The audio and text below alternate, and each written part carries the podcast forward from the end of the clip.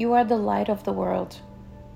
Let your light shine before others, so that they may see your good works and give glory to your Father who is in heaven.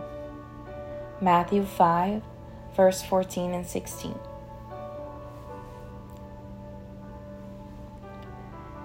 Shine where you are. It is today's message of a devotional. While in a shop in Ireland, a friend was drawn to a beautiful silver cross. It looked as if it had been woven out of straw, with four arms tied at the end and a square in the middle. She learned that it was known as St. Bridget's Cross. Back in the 5th century, a girl named Bridget went to visit a clan chief on his deathbed. He was incoherent and wildly inconsolable. Bridget probably felt a bit helpless to do much for him, so she settled in at his bedside simply to be there with him. As she sat, Bridget gathered up a few of the rushes that covered the dirt floor and begun weaving across.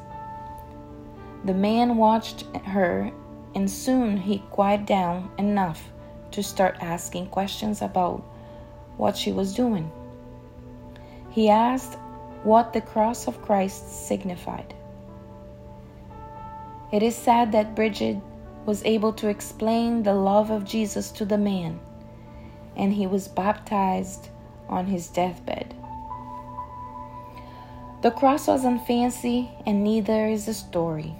It involves a woman revealing Christ in the simple act of being where God called her and used and using the resources around her. She literally used what was under her feet to bring Jesus into the room. We may sometimes feel like our daily work is uninspiring, monotonous, and unimportant to the kingdom.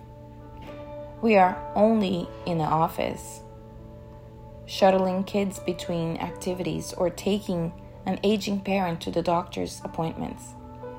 It sure doesn't feel like we're on the mission field. God's purpose in our lives seems like a goal in the very distant future but certainly not right now. And that feeling can be so discouraging. Yet, the weariness goes away as we truly grasp this amazing, awesome, eternal truth. No matter the activity, big or small, fascinating or boring, God uses us where we are. We can be a testament of His goodness everywhere. If we will only open our eyes and hearts to what He would have us do in each moment.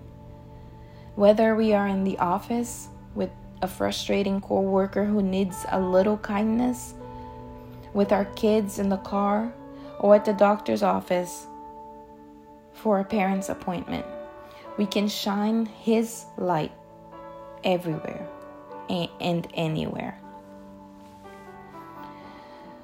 Go about your work today asking God to open your eyes to this truth and to use you exactly where you are. For a reflection today, how might you shine God's light in the little things of life? Exactly where you will be today.